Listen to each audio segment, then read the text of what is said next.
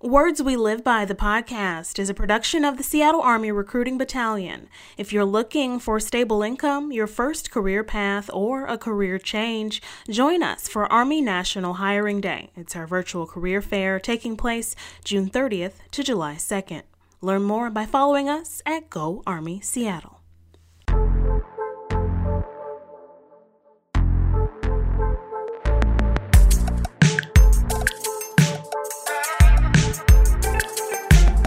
Hello and welcome to Words We Live By. I'm your host, Staff Sergeant Beebe. Our guest today needs no introduction, but I'm going to give him one anyway. You may know Tu Lam from Call of Duty Modern Warfare. He's the first character based on a real-life Green Beret. He starred in the History Channel's Forged in Fire: Knife or Death series. He served more than twenty years in the U S Army, deploying to dozens of countries during his time in Special Forces. He's an entrepreneur. His business, Ronin Tactics, provides weapons training and equipment for both civilians and former soldiers. But what I know Tu Lam for is the incredible amount of compassion he brings to humanity. He has lived this life surrounded by war, and you'll hear those stories in a second. The experiences in his life have been profound and extraordinary. It left me with my heart being four times bigger, and I hope you feel the same after listening.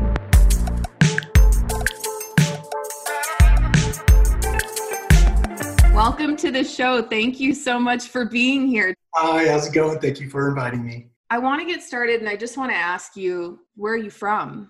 Yeah, yeah. So my name is Tu Lam. Um, I was born in Saigon, Vietnam. I was born uh, in nineteen seventy-four after the, the fall of Saigon. When I say that is, you know, the, the Americans had left um, Vietnam and the North Vietnamese started surrounding Saigon, South Vietnam. Um, my country was uh, on the verge of losing its freedom when I was born. In fact, the morning that I was born, I was born in a hospital um, in Saigon on a tile floor as my mom was shielding my body from the North Vietnamese artillery fire coming in. Um, you know, after the, the North Vietnamese, the communist regime took over uh, South Vietnam. They imposed their communist ideologies on us. Um, at two years old, you know, my mother and I, uh, they drug our families out in the street, and then uh, they gunned down my uncles like animals. Um, they imprisoned my other uncles in uh, re-education camps. Those are torture camps. Um, by the time I got my uncle, he did um, sixteen years in a Vietnamese prison, sixteen years. And by the time I, I received him in America, he had no skin on his foot. Wow. Skin at the bottom of his foot. He was, uh, he was beaten almost every day for sixteen years. So he was very, uh, he was a very defeated man um, when I saw him, you know, later on in life. But you know, we uh, we lost our freedoms. We didn't have a country. You know, we didn't have freedom. Uh, my my grandfather took his life savings, which was like these gold bars, and they smuggled us out of country. You know, we, under the cover of darkness, we loaded a wooden fishing boat. It filled hundreds of other refugees. You know, thousands of refugees were trying to escape Vietnam during that time. Unfortunately, you know, with the, the refugees escaping, you know, you had, you know, the pie tree going on. You know, the the um, the Thai, Thailand bandits, the Indonesians, I mean, you name it, they all came in to rape and, and kill and pillage anybody who was trying to leave that, that country, unfortunately, because we had everything on us. You know, uh, my mother, she took everything she had, which was, you know, two layers of clothing that we had on us and stuffed us on a wooden boat. You know, I think what's unique about this story was that, you know, we went into uh, Malaysia initially. And you think about like Syria, right? The curtain, the current situation where nobody wants anything to do with war or anybody's problem. So refugees trying to escape this, you know, a lot of countries don't want to accept you, you know, it's just the way it is. We saw that plan panned out in our military careers, you know. So nobody wants us. Um, the Malaysians, they kind of separated, you know, the rich people and the poor people. We were the poor people. We didn't have anything. And uh, we were loaded back on the boats, the drugs back out in the ocean, cut our lines, and shot our engine. Left us out in the ocean to die. Uh, my mother said that we drifted out in the oceans for roughly close to a month. You know, people are dying, they're throwing bodies, you know, over the boats, uh, starvation. You're talking about ultimate survival, you know, like hearing what she was saying, people were drinking urine to try to survive. I mean, it was the ultimate situation. Uh, my mother said we got caught up in a storm, a huge storm. And um, she thought we were going to die that night. She thought the boat was going to flip over, we were going to die. Uh, somehow that storm washed us onto Russian waters. There was a Russian boat that was transiting out of Vietnam and going into, you know, Singapore at that time. And they saw a stranded uh, boat. People were dying. And I think what's unique about the story was, you know, they were Russians. You know, these are the same ideology, the same uh, communist regime that took me out of my country, you know, that, that imprisoned my uncles and, and, and killed some of my family members. But this is the same people, um, the communist regime that saved me. You know, and, and you know, now that I'm older and I have a special forces career behind me, I realized that that was my first lesson on compassion, on humanity. You know, that not everybody's the same, you know. I really hear, too, the will of your mother. I mean, the, from the day you were, the moment you were born to being out on that boat and just, wow, how extraordinary. What a woman. Yeah, you know, I talk to my mother all the time. She's um, one of the people that I admire in my life uh, tremendously. I look for her for strength. And I asked her one time, I said, Mom, you know, were you willing to bet at all? She said, yeah, I was willing to bet my life and my two sons' lives on the chance for freedom. Wow. You know, and you know, when you're young, you don't understand what that means. You know, you don't understand like, okay, got it, freedom, we're in America. You don't really understand it. And I, I tell you, the, the path that I chose in my life as a Green Beret made me understand this deeply, you know? So um, we were, you know, uh, stuck on this boat. The Russians pulled us on. They uh, they provided medical care for us. They took us into uh, Indonesia, where uh, they they unloaded us, and then uh, you know, they left. What was unique about the story was, you know, the monks came down, and the monks took care of us, you know, for for a little bit, and. Uh, You know, when we survive in these refugee camps, people will get murdered in these refugee camps. It's a desperate situation. You know, if you, uh, all you have to do is YouTube, you know, uh, Vietnamese refugees in Indonesia, you'll see these, these death camps. You know, um, we lived there for a year and a half. And uh, we lived in, you know, grass huts in Indonesia. So literally, like, my mother had to survive off the land. She would go and grab Uh, wood to make fire. She would uh, fish, you know, like, she is a badass, right? And, um, you know, she said after a year and a half, we got accepted to America. And I, I always ask her, I'm like, why, why a year and a half, Mom? You know, she goes, oh, we got accepted to Canada. We got accepted to Australia.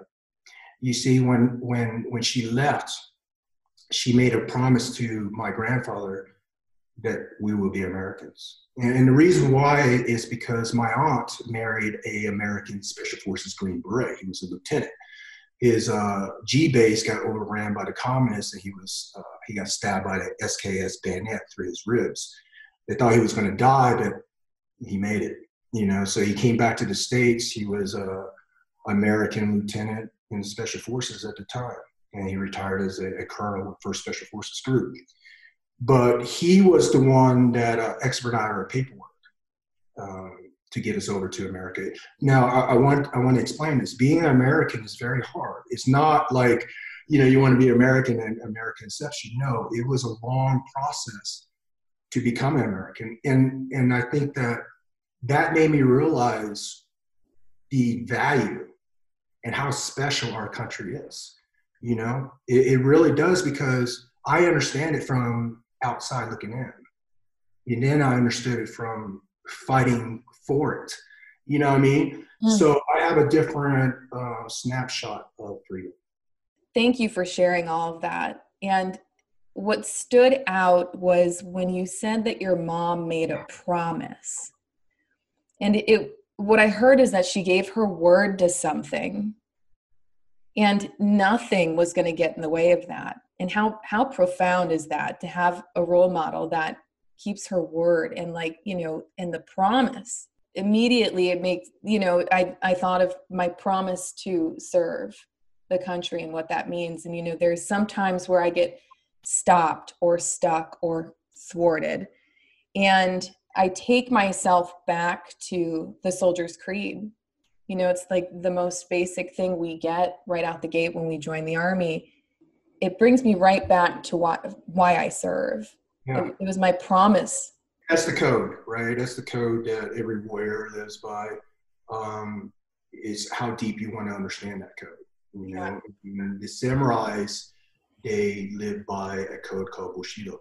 It was the warrior's code. It was a code of ethics, and they were willing to die by this code.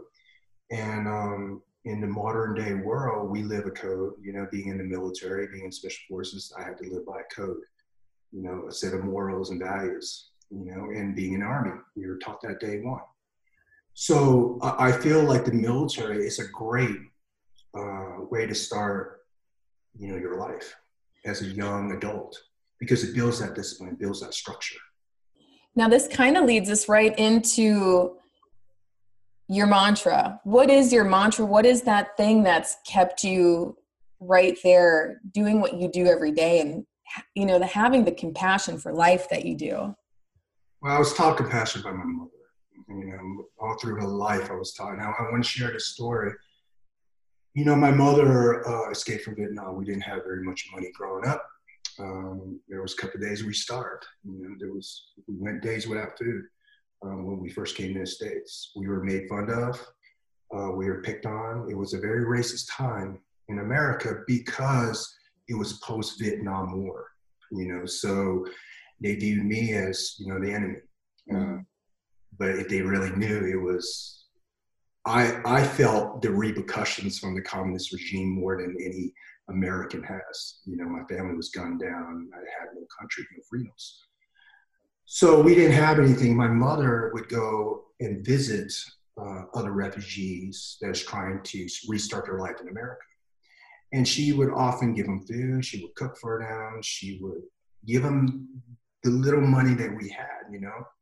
And I remember this day, I was eleven years old, and uh, I was I was becoming a teenager, so I kind of uh, was a little bit rebellious. With how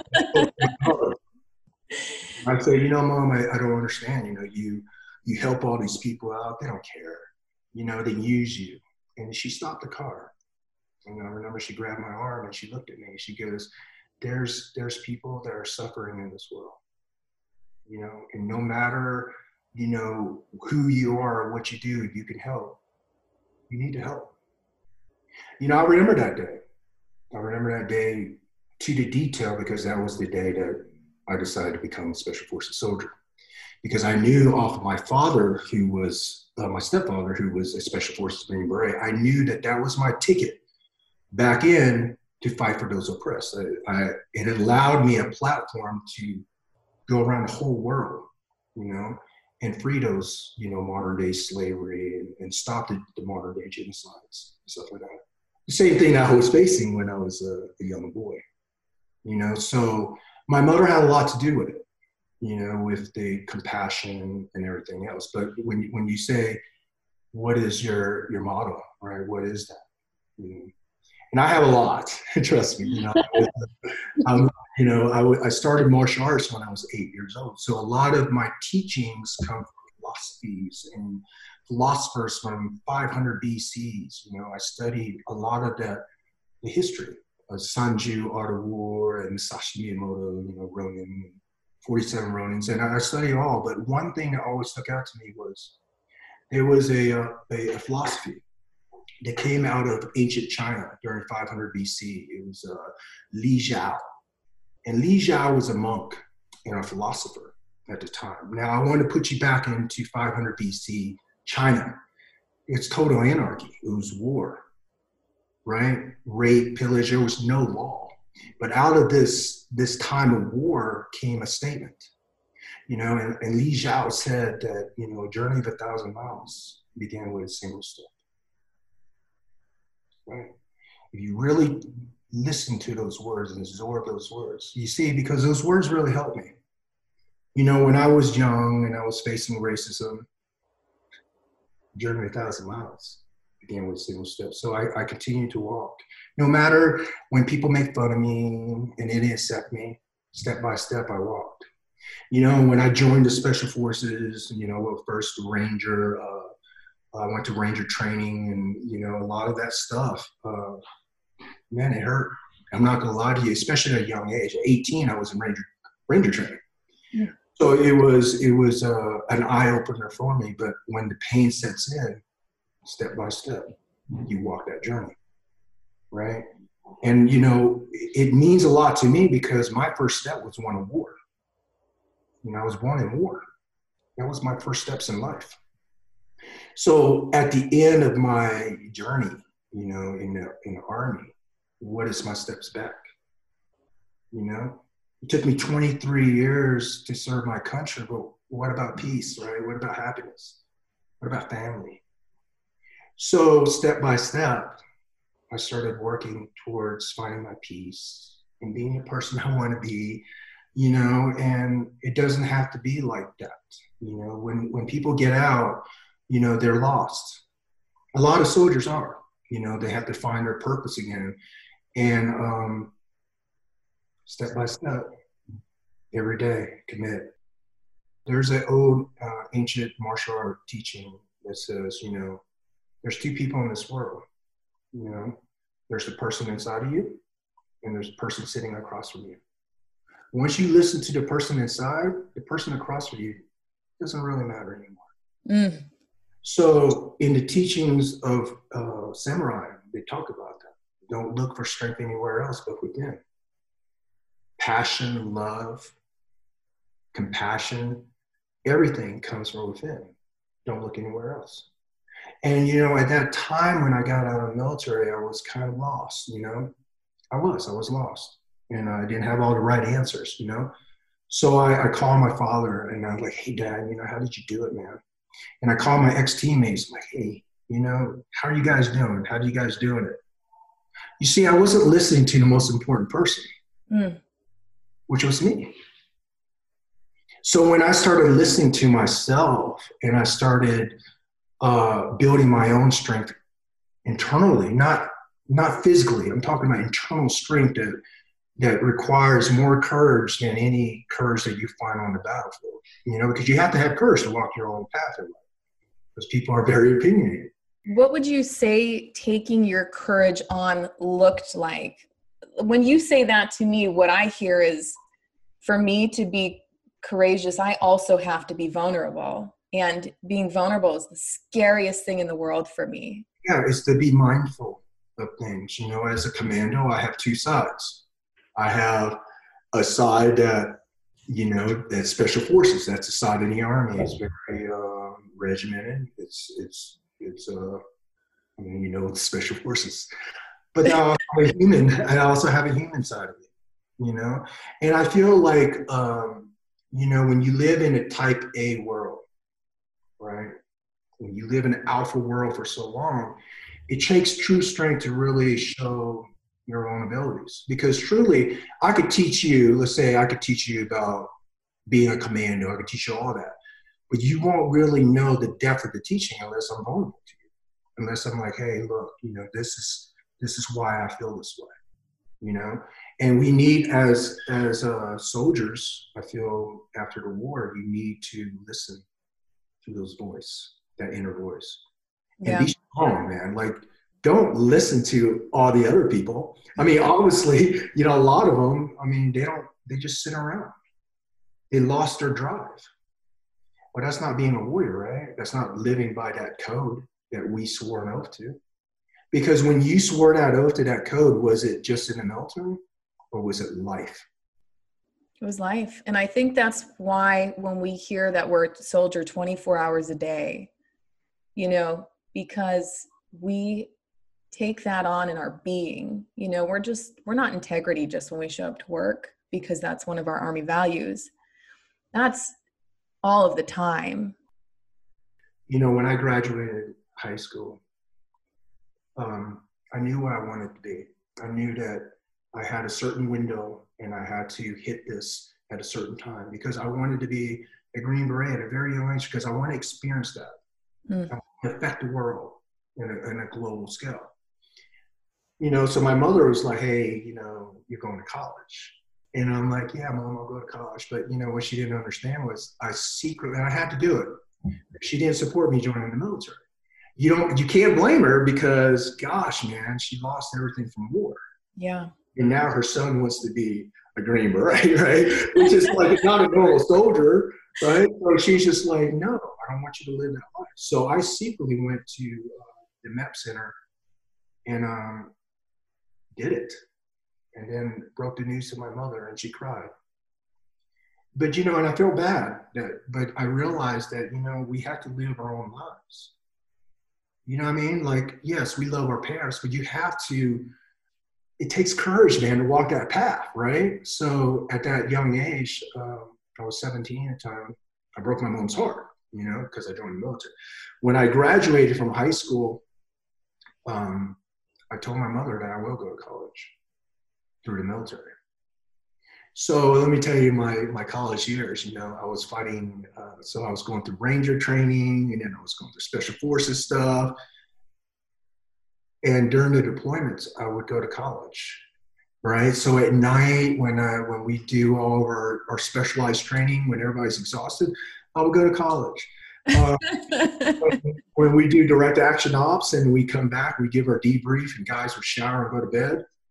I was showering, write up my thesis. You know what I mean? Like, it was hard. It was so hard. I was in the jungles of the Philippines where I had to climb up a palm tree with an Artigan uh, satellite terminal so I could get internet access to burst out a term paper. You know, you have to do it. You have to do it. It's, it's so, I'm just sitting here with this giant smile at, at like, I mean, one, I want to acknowledge you for taking that on, but also acknowledge you for, again, being your word in the matter. You gave your, your mom a promise, and you are just going to have your life work inside of this promise. And wow. But you know, that's the thing is like, man, we can, as, as human beings, we can do anything we want, as long as we set our minds to it. And that, that motto, a journey of a thousand miles, because, you know, every day when I opened up the book, I was taking a step. And I graduated top of my class with honors, fighting wars. Yeah. You know, so we can do it, man. We can do it. Any Anything we have, or we can set our minds to, we can do it. And same thing with finding your peace and finding your, your step again after the military. The military doesn't define you. You define yourself. The military gave you experience. Mm. What are you going to do with these life experiences when you get out? What is your purpose? You're just incredible, and you give so much of your heart away and the compassion. So good, so good, so good. Thank you. You're welcome. Have a great week. All right, you too. Thank you for tuning into the Words We Live By podcast. I'm your host, Staff Sergeant Beebe. Sierra Starks is our producer, and this podcast is sponsored by the Seattle Army Recruiting Battalion. Follow us on all social media platforms at Go Army Seattle. And let's connect about all the amazing opportunities the U S Army has to offer.